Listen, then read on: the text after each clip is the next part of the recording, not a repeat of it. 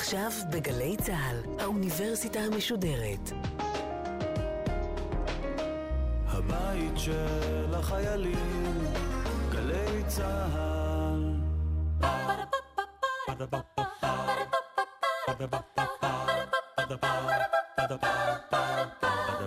האוניברסיטה המשודרת, בין תרבות לזיכרון. אנו מביאים בשידור נוסף את סדרת התוכניות המיוחדת לקראת יום הזיכרון לשואה ולגבורה. והפעם, מאיה להט קרמן, בשיחה עם הפרופסור עודד היילברונר מהמכללה האקדמית שנקר והאוניברסיטה העברית על שואה בתרבות הפופולרית. עורכת ראשית, מאיה גייר. שלום לכם. בפתחו של יום השואה, אנחנו משננים לעצמנו כל שנה מחדש. לזכור ולא לשכוח, למעננו ולמען הדורות הבאים. אבל הזיכרון איננו דומם, הוא חי, משתנה, נכתב כל הזמן מחדש. ומי כותב אותו? לא רק ניצולים והיסטוריונים, גם במאי קולנוע וסופרים של רבי מחר ומוזיקאים. ומה קורה לזיכרון בדרך? ומה קורה לנו כאשר הזיכרון עובר בידוריזציה? זיכרון של פריים טיים. ההיסטוריון הפרופסור שאול פרידלנדר כתב, עצם העלאת העבר ופירושו מחדש, הם שמסייעים לנו להבין טוב יותר את העבר עצמו. האמנם? הערב אנחנו פותחים סדרה מיוחדת של האוניברסיטה המשודרת בין תרבות לזיכרון. נשאל וננסה לקבל תשובות. ואת הפרק הראשון נתחיל, שלא כדרכנו, בשיר. ניקי מינאז' אונלי.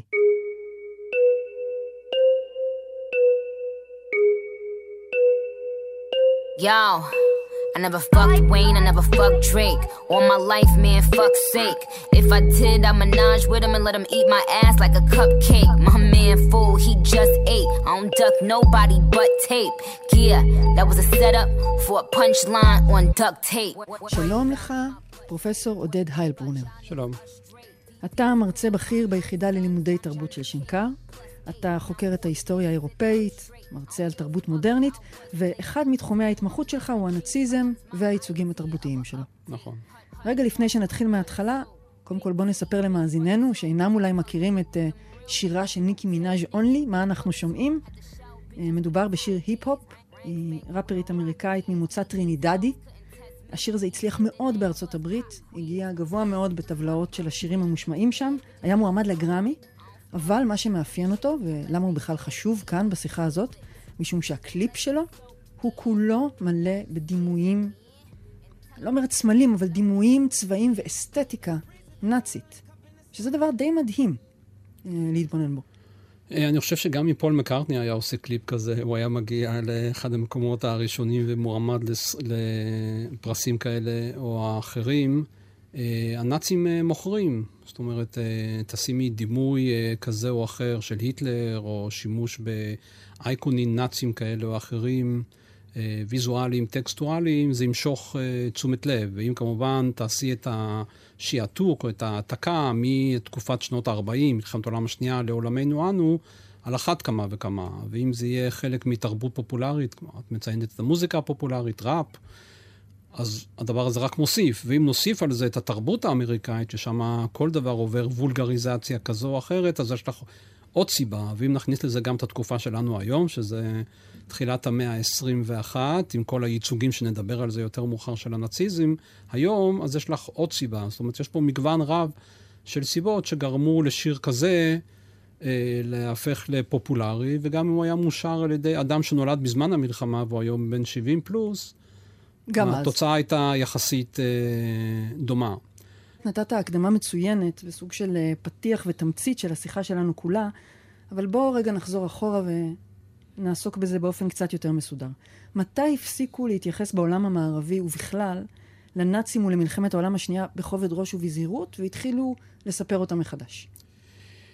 אז קודם כל באמת ציינתי את מילת המפתח העולם המערבי. בואו נבדיל פה בין גרמניה לבין, בואו נגיד שאר ארצות אירופה וצפון אמריקה, אז בואו נוציא רגע את גרמניה, אבל בואו נאמר אנגליה וארצות הברית, המובילות במה שנקרא הקאפ של התרבות הפופולרי מזה כמה עידנים, וזה מתרחש פחות או יותר בשנות ה-70. הדבר הזה גם לגבי הנאציזם, גם לגבי הדימוי של היטלר. מה היה לפני כן באמת? אני חושב שציינת את זה יפה, יותר כובד ראש, יותר זהירות, יותר עומק, יותר אקדמיזציה, גם רצון או ניסיון לשכוח ולהשכיח, זאת אומרת שהזיכרון יהיה בתוך התחום הפרטי של הניצולים וגם של הפושעים, משפטיזציה כמובן של השואה, ותחומים כאלה, בוא נקרא להם כרגע יותר כבדים. זאת אומרת, יותר תרבות ופחות תרבות פופולרית, יותר תרבות גבוהה, זאת אומרת, נגיד, זה יהיה בא לידי ביטוי באקדמיה, בספרות יפה, פרוזה גבוהה, שירה, כל מיני דברים משתנים בשנות ה-70. נעזוב רגע את גרמניה בצד, בואו נדבר על אנגליה וארצות הברית, שם מתחילים להרגיש שינויים, והדבר הראשון שזה בא לידי ביטוי זה בסרטים. זאת אומרת, אנחנו מגלים יותר ויותר סרטים, שבהם הדימוי הנאצי והסיפור הנאצי זוכה לפרשנות שלא הייתה מקובלת עד אז. זה יכול להיות פרשנות שהיא יותר אירוטי-פורנוגרפית, זה יכול להיות פרשנות שהיא יותר כלילה, זה יכול להיות פרשנות אחרת. אם אני מביא לדוגמה, סרט כמו שוער הלילה, סרט אמנם איטלקי, אבל בחלקו מדבר, או ברובו מדבר אנגלית, זכה לפופולריות מאוד מאוד גדולה. שהוא סרט אירוטי רך. אפשר לקרוא לזה ככה, שמספר על מערכת יחסים די בעייתית בין פושע נאצי לבין ניצולה שלו, שהוא לקח עליה חסות כבר בזמן המלחמה, והדבר הזה משעתק את הסיפור הרגיל של מחנות הריכוז ומחנות ההשמדה, לסביבה אחרת שבו נקרא לה שהיא... אנושית? קודם כל היא אנושית, קשה יותר לעיכול בגלל התכנים האירוטיים, אבל מעמידה גם את הפושע אור אחר, את קורא לזה כרגע אנושי, אני הייתי קורא לזה כרגע אור אחר, שלא היה מקובל עד אז. זאת אומרת שהדיכוטומיה הרגילה בין ניצול או ניצולה לפושע מתחילה להתשתש. זה רק דוגמה אחת, אני יכול להביא גם את הדוגמה של מוזיקת פאנק או להקות פאנק, בעיקר באנגליה שיותר ויותר משתמשות בדימויים נאצים, לא מכיוון שהם ידעו בכלל משהו על הנאצים, אם בכלל הם הכירו את המילה, אבל הבינו שאם הם רוצים לזעזע את הממסד, אז כדאי להשתמש בביטויים ובדימויים שמזעזעים. והם יודעים שצלב קרס מזעזע, אז הם השתמשו בצלב קרס. מה הפירוש של זה?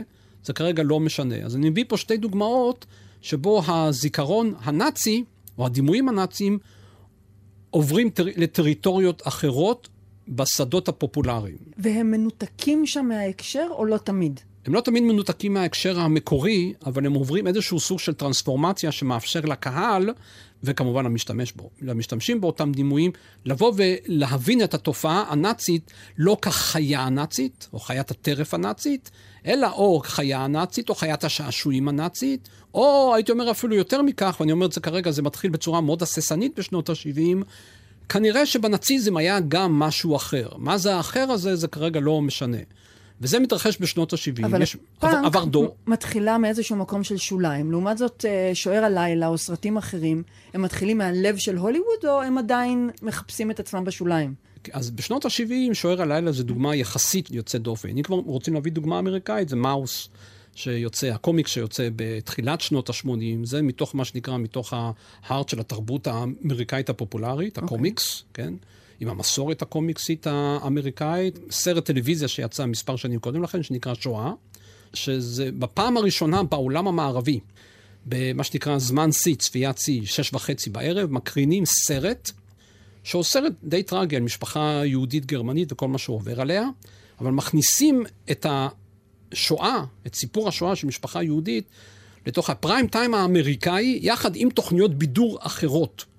והסרט הזה במשך מספר חודשים זכה לפופולריות עצומה, ראשית בארצות הברית, גם בגרמניה, ויש הרבה שאומרים שזה הפעם הראשונה שהגרמנים נתקלו בשואה, מה שנקרא בצורה פופולרית. אז יש מספר תופעות בסוף שנות ה-70, תחילת שנות ה-80. של הכנסת השואה לפריים טיים. הכנסת השואה לפריים טיים, לתרבות הפופולרית, לשוליים שאו-טו-טו הופכים להיות מרכז. כמו הפאנק לדוגמה, מהר מאוד הפך להיות מרכז. אם רוצים לדבר על תרבות הפופולרית, אני חושב שכאן נקודת ההתחלה. לא מלחמת העולם השנייה, אנחנו מדברים על השואה כרגע. כתופעה בתוך זה. עכשיו, ככה אולי כמה מילים על גרמניה בתוך זה, וישראל, כי הן יוצאות דופן בתהליך הזה. גרמניה, מה קורה לה בשנות ה-70 וה-80? אז קודם כל בוא נדבר על גרמניה וישראל ביחד. יש כאן תופעה נורא מעניינת שלא נסביר אותה פה, תוכנית אחרת. שתי המדינות הללו פחות או יותר עד שנות ה-60 וה-70 לא מדברים על הנושא. חוץ מהסטלגים שהם סוג של יוצא מן הכלל. יוצא דופן, תוכנית בפני עצמה. אז גרמניה וישראל, הסיפור של השואה, די, בוא נגיד, מוסתר. לא מדברים עליו. כל מדינה מסיבותיה שלה, עד פחות או יותר שנות ה-60 וה-70. שתי המדינות הללו, מה שנקרא, מתפרצות באורגיה של שואה, זאת אומרת, דיון שאי אפשר להפסיק אותו בצורות כאלו אחרות, פחות או יותר באותה תקופה, ישראל כמה שנים אחרי משפט אייכמן, גרמניה בשנות ה-70 של דיון בשואה, וכמובן כל הלקחים וכל מה שמסביב. ואז מותר לכולם לדבר על זה, או זה שמור לאנשי האקדמיה? לא, לא, לא, כולם מדברים על זה. כולם. כן, אבל עדיין, בואו נרצה הבדלה בין שתי המדינות, ישראל עדיין, ואני חושב שבמידה מסוימת עד לפני 10-20 שנה, זה עדיין במה שנקרא לזה תרבות גבוהה. זאת אומרת, זה שמור לימים מסוימים, עצרות מסוימות, פוליטיקה מסוימת, ספרות, תיאטרון בצורה כזו או אחרת. זאת אומרת, זה לא מטבע עובר לסוחר. בגרמניה, אגב, כשאנחנו אומרים גרמניה, אנחנו מדברים על גרמניה המערבית. כן? בגרמניה המערבית אנחנו מתחילים לאט לאט לבוא ולגלות איך זה נכנס גם לתוך המיינסטרים של התרבות הפופולרית. קודם כל, גם בפאנק. הפאנק הגרמני, גם בתופעות של סאב-קלצ'ר, תרבות משנה או תרבות שוליים כזו או אחרת, כמו גותיקה, כת השטן, אני מדבר על אמצע, סוף שנות ה-70, שנות ה-80, שאנחנו מוצאים יותר ויותר שימושים באסתטיקה נאצית. זאת אומרת, כמה שאני מדבר על שתיקה ואורגיה של דיבור בישראל ובגרמניה, הגוונים של זה וההיבטים של זה הם שונים. ישראל זה עדיין שמור לתרבות הגבוהה, גרמניה, המערבית, אמצע, סוף שנות ה-70, ובטח שנות ה-80, זה כבר נכנס לתוך התרבות הפופולרית. והזכרת באמת את האסתטיקה הנאצית, וזה מקום שחשוב רגע להיעצר ולדבר עליו. אנחנו, כאשר אנחנו מדברים על אסתטיקה נאצית, אסתטיקה אולי אמורה להישמע מילה בעייתית, נכון? אנשים יחשבו שאנחנו מדברים על איזו שיפוטיות לטובה. כאילו זה עניין אסתטי, אנחנו מדברים כמובן על הצורות הנאציות, הצבעים הנאציים, התופעה הוויזואלית הנקראת נאציזם, כמובן בהקשר כזה. אנחנו מדברים על המגפיים השחורים, על המדים, על צבעים של אדום ושחור. כל הדבר הזה, יחד עם היטלר, שנקדיש לו מיד פרק נפרד, והדברים שאפיינו אותו חיצונית, נכנס לתרבות הפופולרית באותה תקופה? קצת יותר מאוחר, בעיקר נכנס דרך האופנה, שתכף אני אדבר עליה, רק נבוא ונאמר, בוא ניקח 2-3 מדינות טוטליטריות, פחות או יותר כמו גרמניה נאצית, רוסיה קומוניסטית, סין של מאו צטונג, אולי אפילו גם איטליה פאשיסטית. כשמסתכלים על המדים של המדינות הללו, מה חברי המפלגה או פקידים גבוהים לבשו, אתה מוצא בדרך כלל מה שנקרא חליפה עם שני חלקים. גרמניה זה בכלל ארץ מאוד מאוד אסתטית, זאת אומרת, החשיבות של אסתטיקה בתרבות הגרמנית תמיד הייתה הרבה יותר לדוגמה מאשר אנגליה ובטח ארצות הברית. אם אני חוזר אפילו 100 או אפילו כמה מאות שנים אחורה. הגרמנים כמו הצרפתים שמו דגש מאוד מאוד גדול על אסתטיקה, לא ניכנס למקורות כאן, רנסנס וכן הלאה וכן הלאה. הימין הגרמני, הימין הקיצוני הגרמני, הנאצים, היו בשר מבשרה של מה שנקרא התרבות הגרמנית. וככאלה הם שאבו מהרבה מקורות, בוא נקרא למילה כרגע אסתטיקה, אני חושב שהיא חשובה כאן, אסתטים גרמנים או מרכז אירופאים, שמקורם גם ברנסנס. בין היתר גם הנושא של צבעים, זאת אומרת, החליפה החומה של מאו צטונג ואוהדיו, או סטלין ואנשיו, לא תמצא את מקומה בגרמניה הנאצית. זאת אומרת, מחד, זה נכון שהנאצים התהדרו באיזשהו סוג של חליפה חומה בצבע חרדל, שנפשו אותה לאירועים רשמיים, אבל יחד עם זה, הדגלים, האסתטיקה של האס-אס שמאוד מאוד שמרה על הדברים, הקצונה הגבוהה, ויותר מכך, גם נערים ונערות בנוער היטלר, שידעו או אמרו להם איך להתלבש עם השילוב של שחור ואדום, והיו הוראות מיוחדות מכך, משכו את העין. הזכרת את המילה משיכה, שאנשים נמשכו? אחד הסצנות המפורסמות לדוגמה בשוער הלילה. אתה רואה כיצד הדגלים הנאצים, יחד עם המדים השחורים של קצין האס-אס, יחד עם הגוף העירום, הבהיר או הלבן של הגיבורה, השחקנית שרלוט רמפלינג, עושה משהו, וכתבו על זה גם באותה תקופה, גם לצופים, אבל גם לקצין האס-אס, שבפלשבקים שהוא נזכר בזמנים שהיה במחנה עם אותה אישה. הדבר הזה, יש לו איזשהו סוג של מה ששאול פרידלנדר כתב, הקיץ' ומוות. זאת אומרת, הגוף העירום של האישה, הצבעים שהם די קיצ'ים, אדום ולבן או אדום לבן שחור, מגפיים, סוזן זונטג קוראת הפסיניזציה, ההיקסמות של הנאציזם, מהשילובי צבעים ואופן העמדה שלהם, זה גם נקודה מאוד מאוד חשובה. המצעדים, הסרטים, בוא נקרא לזה כרגע, הדמויות האריות עם העיניים הכחולות וכן הלאה וכן הלאה. בזה מתחיל פחות או יותר בשנות ה-70. והאם בעיניך הצד הוויזואלי המאוד חזק והמאוד נוכח הזה, הוא התחלה של הסבר, כפי שמציע פרידלנדר, להבין את השנים ההם באופן שהוא איננו רק רציונלי ואקדמי, כן. אלא אולי אפילו יותר מיסטי ותחושתי? ללא ספק. זאת אומרת שעוד לפני פרידלנדר, היסטוריונים אחרים שמו לב לצדדים, בוא נקרא להם יותר אי-רציונליים בנאציזם, שאין להם הסבר רציונלי. אחד מההיסטוריונים החשובים ביותר של התקופה הנאצית, ג'ורג' מוסה, כותב כבר לפני 50, יותר מ-50 שנה, תשמעו, אני יודע שאנחנו לועגים לדברים האלה, להסברים אי-רציונלית, אבל אי אפשר להתעלם בזה במקרה של הנאציזם. עכשיו, אי-רציונלית אפשר להבין את זה בכמה צורות, לא ניכנס לזה פה. אחד מהדברים זה באמת אותה היקסמות מהעמדים, מהצבעים. עכשיו, בתוך האסתטיקה וההיקסמות הזאת, בואו רגע נייחד פרק נפרד למנהיג, לאדולף היטלר. הוא לא היה אסתטי. היטלר היה אדריכל, ראה את עצמו כאדריכל, הוא ראה את עצמו כצייר. היה לו ללא ספק עין בוחנת לפרטים הקטנים. הוא היה יושב המון שעות, גם בזמן המלחמה עם האדריכל שלו, ואחר מכן שר החימוש, שפר ואחרים, והיו שמים לב לכל הצדדים האסתטיים של איך לבנות את העיר הנאצית העתידית, ועוד הרבה דברים אחרים. עד כמה הוא ברך על הצדדים האסתטיים שאני כרגע דיברתי להם, שילוב של צבעים וגוף, אני לא חושב שהוא התנגד לזה, כן? אבל הוא עצמו לא התלבש ככה, לא נראה ככה, ואנחנו לא מוצאים לכך גם עדויות בנאומים שלו, אפילו בספר שלו המפורסם, מיין קאמפף. אבל בוא נחזור במובן הזה לדיון שלנו על התרבות הפופולרית של כמה עשרות השנים האחרונות. כן. הדמות של היטלר, השפם שלו, השיער שלו, הדיבור שלו, ההליכה שלו, כן. הם הופכים להיות סמל מאוד משמעותי בתרבות הפופולרית. היטלר הופך להיות פחות או יותר אדם רגיל, או אדם מוסע ללעג, אבל הוא כבר לא הפירר. בסרטים הרבים שאנחנו מכירים, וגם בספרות הרבה, הוא אדם עם המון בעיות, אולי קצת פסיכוטי והתקפים בעייתיים, כמו בסרט הנפילה, שעשו על זה המון בדיחות והמון קליפים.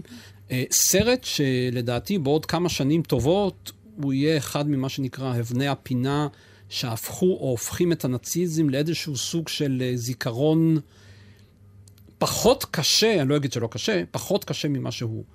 מכיוון שזה מציג את כל הצמרת הנאצית בצורה בעייתית. בעייתית אפשר לבוא ולהבין את זה בשתי צורות. בעייתית כפושעת, ואכן היא מוצגת ככה, אבל גם כבני אדם. ובכלל, כיצד היטלר מוצג בסרט, הוא לא הוצג עד אז בצורה כזאת בסרט כל כך פופולרי. היו סרטים אחרים, אבל בסרט כל כך פופולרי. בוא נמשוך קו לספר שיצא עכשיו. תראו מי חזר. הוא חזר. ובעברית תרגמו את זה להוא חזר, כן. זה עוד ספר מסדרה ארוכה של ספרים, של מה שנקרא If, מה היה קורה עם, Counterfactory History, זאת אומרת, היסטוריה שהיא שונה ממה שאנחנו מכירים, ספרות דמיונית, מה היה קורה עם, ז'אנר די פופולרי אגב, והסיפור הנאצי שם תופס מקום מאוד מרכזי. מה היה קורה? מצודת רמה לדוגמה, הסדרה עכשיו מאוד פופולרית בטלוויזיה, ספר שהופיע לפני 50 שנה. מה היה קורה אם? הנאצים היו כובשים את אנגליה, הנאצים היו כובשים את... לא היו משמידים את היהודים, היו משמידים את כל היהודים בעולם, וכן הלאה וכן הלאה. מה היה קורה אם היטלר לא היה מת? זה דבר שמתקיים מ-1945, בספרות שוליים. הוא חזר, הספר שיצא בגרמניה לפני מספר שנים, הוא עוד, מה שנקרא, עוד לבנה בקיר הזה של, לא אגיד לגיטימציה של היטלר, אבל היטלר כאיזשהו סוג של בן אדם שהוא לא מה שאנחנו חושבים. עכשיו, זה ברור שזה ספר דמיוני. השאלה היא לידי מי ספר כזה נופל. ומה עולה בגורלו או יעלה בגורלו בעוד כמה עשרות שנים. זה גם האופנה ועוד הרבה דברים אחרים. השאלה היא לא כיום שאנחנו מפעילים איזשהו סוג של שיפוט ערכי. טוב, אנחנו יודעים שזה בתוך התרבות הפופולרית, אבל אנחנו גם זוכרים שזה שימש למטרות נפשעות. השאלה היא מה קורה שעברו כמה דורות, והמשמעות של המדים או של היטלר... מתנתקת מההקשר. מתנתק מההקשר ההיסטורי המקורי. זאת אומרת, הרי זיכרון משתנה.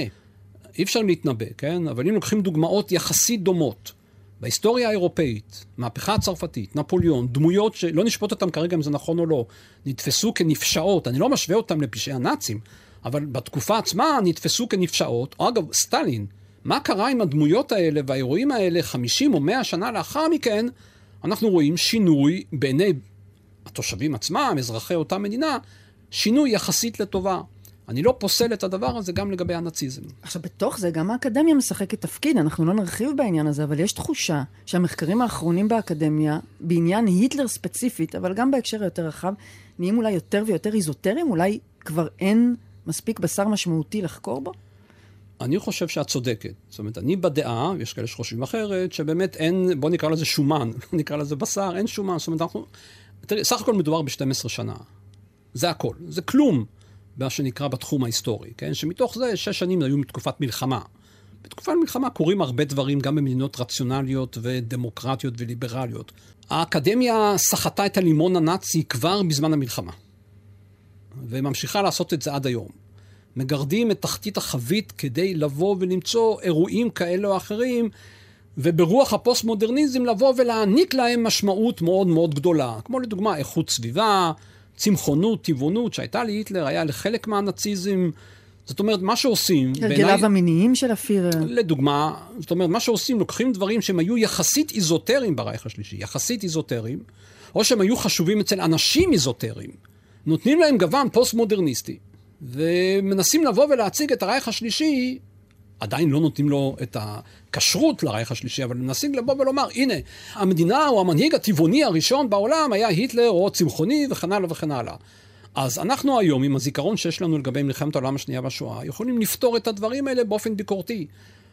אבל מאוד מאוד יכול להיות, בעזרה של התרבות הפופולרית, שעוד איקס שנים, האדם הראשון הפופולרי, או המנהיג הפוליטי הראשון בעולם, שהיה טבעוני, או לא טבעוני, צמחוני, היה היטלר. השאלה היא, איפה ממקמים את אותם ממצאים, כן? עד כמה אנחנו שוכחים שאפילו אם היטלר בכלל היה טבעוני או צמחוני, בוא נגיד, או התנגד לאישון, צריך לבוא ולהבין שהמטרה הסופית של הדברים האלה היה ליצור קהילה גזעית, שבה לאלה שלא מתאימים, בטח היהודים, אבל גם אחרים, אין מקום. אין מקום, זה אומר, לא שהם יחיו באיזה שהם כפרים מבודדים, אלא יהרגו אותם. אז אפילו אם הייתה מלחמה כנגד האישון, וזה דבר מאוד מאוד חיובי, צריך לבוא ולהבדיל במדינה ליברלית שנלחמת נגד האישון, לבין מדינה כמו גרמניה הנאצית. היום אני חושב שזה ברור לרוב האנשים. בעוד שנות דור אולי זה יהיה ברור לחלק מהאנשים, ובעוד, אני לא יודע כמה מאות שנים, אני לא יודע אם זה יהיה ברור. רגע לפני הסיכום, אני רוצה שבבקשה, ברשותך, שתתייחס למסחור, לקומודיזציה האדירה, שיש לנושא של הרייך השלישי, באופנה, כל פעם יוצא פריט, שמיד החברה מתנצלת ומכניסה אותו, לוקחת אותו מהמדפים, לקליפים, כמו הקליפ של ניקי מינאז' ששמענו בהתחלה, לכל מה, איך אמרת את זה בהתחלה? תוסיפו את המילה היטלר ותעשו מזה כסף? מה קורה כרגע בעולם בעניין הזה? ומה קורה בישראל גם? הנאצים מוכרים. אני לא יודע אם יותר או פחות מאחרים, אבל הסיפור הנאצי מוכר. אין מה לעשות, על חלק מהסיבות עמדנו כאן. בסיפור של האופנה, תראי, אני לא בטוח שהדברים האלה, כמו מה שקרה עם בנטון או זרה, עם בגדי אסירים, או בגדים עם פסים, כן? אם אפשר לבוא ולחשוב שהדבר הזה נעשה בכוונה. אומרים שסעדת, נשיא הנוער סעדת, מצרים, ביקר בישראל ב-77, הייתה לו עניבה שאפשר לבוא ולמצוא בה רמז לצלבי קרס. והדבר הזה היה מלא סיפורים סביב הדברים האלה. האם מי שתכנן, ואני לא יודע מי הוא ומה הוא ובאיזה דור הוא, והאם הוא יהודי וכן הלאה וכן הלאה, את בגדי זרה עם פסי אסירים, אני לא יודע. אבל כמובן שמכיוון שאנחנו אמרנו איך הנאציזם נמצא בתוך הראש שלנו, וגם בתוך התרבות הפופולרית בצורה מאוד מאוד ניחוחה, אז כל דבר שמזכיר אפילו איזשהו רמז של אותה תקופה, מלחמת העולם השנייה, שואה, נאציזם, זוכה ישר לאיזשהו סוג של פרשנות. זאת אומרת שכל חליפת פסים תהפוך להיות חליפת פסים שהייתה בטרבלינקה או בבוכנוולד, וכל סמל שיהיה בו איזשהו סוג של משושה עם כך וכך קצוות, הוא יהפוך להיות צלב קרס. עכשיו, האם החברה עצמה רוצה למכור ויודעת שנאציזם מוכר, ואז היא משתמשת בחליפות שיש, או פיג'מות, או אני לא יודע מה שיש בהם סימן לפסים. או שהדבר הזה נעשה, מה שנקרא, בתום לב, כי הדבר הזה הוא פשוט מבחינה אסתטית. כשהיא עיצבה את הקליפ שלה, לא היה שם שום תום לב, אני מעריכה כך, לא היה שם שום תום לב. זה כנראה שרצה למכור. למעלה מ-60 מיליון צפיות בקליפ הזה, כרגע. ה-60 מיליון זה לא היא. זה למה אנשים מעדיפים לצפות בשיר רפי על רקע נאצי. אז אני לא יודע, כמו הנושא של בנטון וזרה, וכמו גם הרבה דברים אחרים, אני לא יודע אם הפופולריות של נושא מסוים, האם היוצרים עשו את זה בכוונה, או אנחנו, הצופים, הפסיביים, נותנים לכך משמעות מיוחדת. אבל זו גם שאלה שאפשר לשאול על כל דבר בתרבות הפופולרית, לא רק לגבי הנאציזם. ואני רוצה להגיד גם עוד דבר, אנחנו כיהודים וכישראלים, שאלות כמו שאת שואלת, ואני חושב בצורה נכונה, ומדויקת, אלה שאלות מאוד מאוד חשובות, שאלות דומות שישאלו גם בגרמניה, גם באנגליה, פולין או ארצות הברית, יכול להיות שהאדם שישב לפנייך וייתן תשובות שונות לחלוטין ברוח התקופה. כן, אני חושב שחליפת פסים זה דבר אסתטי. את חושבת שהדבר הזה מזכיר מחנות ריכוז? במיוחד אם מוסיפים לו צהוב קטן למעלה, כן. יש בכך מן האזכור, אבל אנחנו מגיעים באמת לסיום. פרופסור עודד היילברונר, אני רוצה לשאול אותך עכשיו שאלה שאולי קשה לענות עליה ברעיון בעברית, ברדיו ישראלי, כמה ימים לפני יום השואה. אבל האם בכל התופעות האלה שהזכרנו, אומר זאת אפילו בשיפוטיות, מהגרועות ביותר שבהן, ומהציניות ביותר שבהן, ועד לאגביות ביותר, האם אין בזה גם משהו טוב, אני אומרת נורא בזהירות, משום, ואני חוזרת למה שאמר פרופסור פרידלנדר, עצם העלאת העבר, עצם העיסוק בו, ולא משנה איך, בכוונה אני מניחה את השאלה לפתחך כך, היא טובה. היא מסייעת לנו להחיות אותו, להרגיש שהוא אקטואלי ורלוונטי, והעניין של ההקשר ההיסטורי יורד בחשיבותו לדרגה שנייה.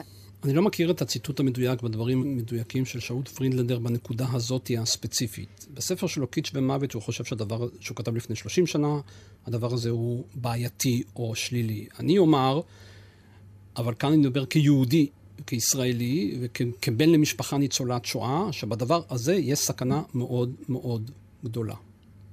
זו דעתי גם האישית וגם המקצועית. כל דבר שנכנס לתוך התרבות הפופולרית, ללא ספק זוכה ליותר צפיות, 60 מיליון.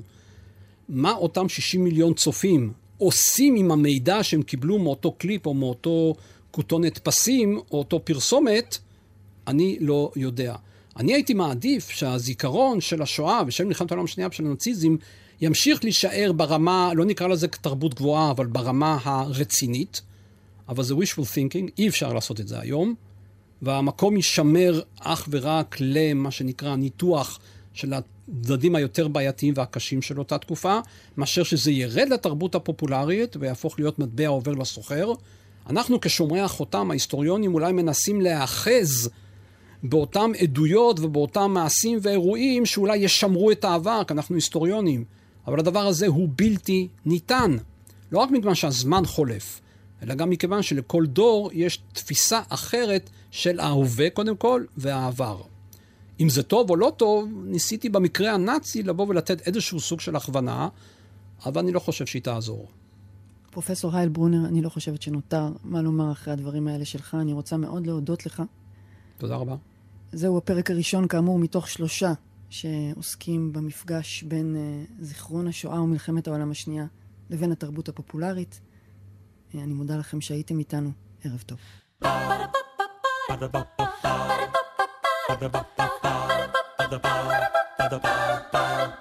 בין תרבות לזיכרון, האוניברסיטה המשודרת במהדורה מיוחדת לקראת יום הזיכרון לשואה ולגבורה. מאיה להט קרמן שוחחה עם הפרופסור עודד היילברונר מהמכללה האקדמית שנקר והאוניברסיטה העברית על שואה בתרבות הפופולרית.